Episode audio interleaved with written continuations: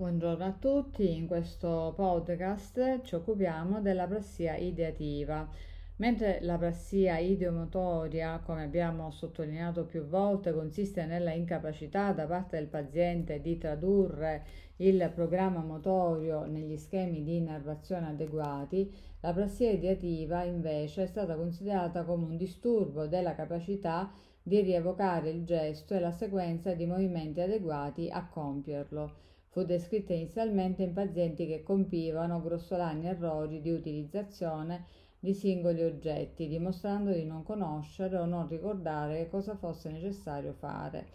Successivamente si sono impiegati test che prevedevano l'esecuzione di un'azione complessa nella quale dovevano essere usati più oggetti. Questo tipo di test si riteneva potesse più facilmente mettere alla luce le difficoltà incontrate dal paziente ad esempio Darenzi e Lucchelli de- eh, descrivono il comportamento di un malato a cui erano stati presentati un candeliere, una candela, una scatola di fiammiferi nel seguente modo, cioè si di- dava la consegna, il, il paziente eh, mise la candela verticale sul tavolo, ignorando il candeliere, stasse un fiammifero dalla scatola e lo portò vicino allo stoppino senza sfregarlo. Dopo un po' si rese conto che il fiammifero andava acceso, ma lo stregò sulla candela vicino allo stoppino. Alla fine lo infilò sulla cima della candela accanto allo stoppino. Terenzi e Lucchelli inclusero, quindi eh, conclusero così, cioè, giunsero alla conclusione che gli aprassici ideativi nell'esecuzione di azioni complesse da attuare in sequenza compivano soprattutto errori di omissione,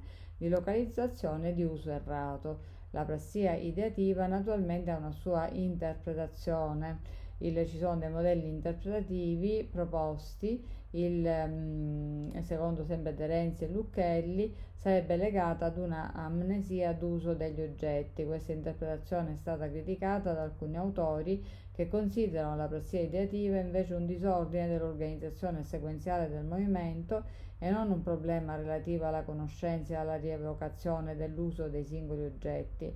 Questa interpretazione si basa sull'analisi degli errori nei test che prevedono l'esecuzione di una serie di gesti atti a compiere un'azione complessa.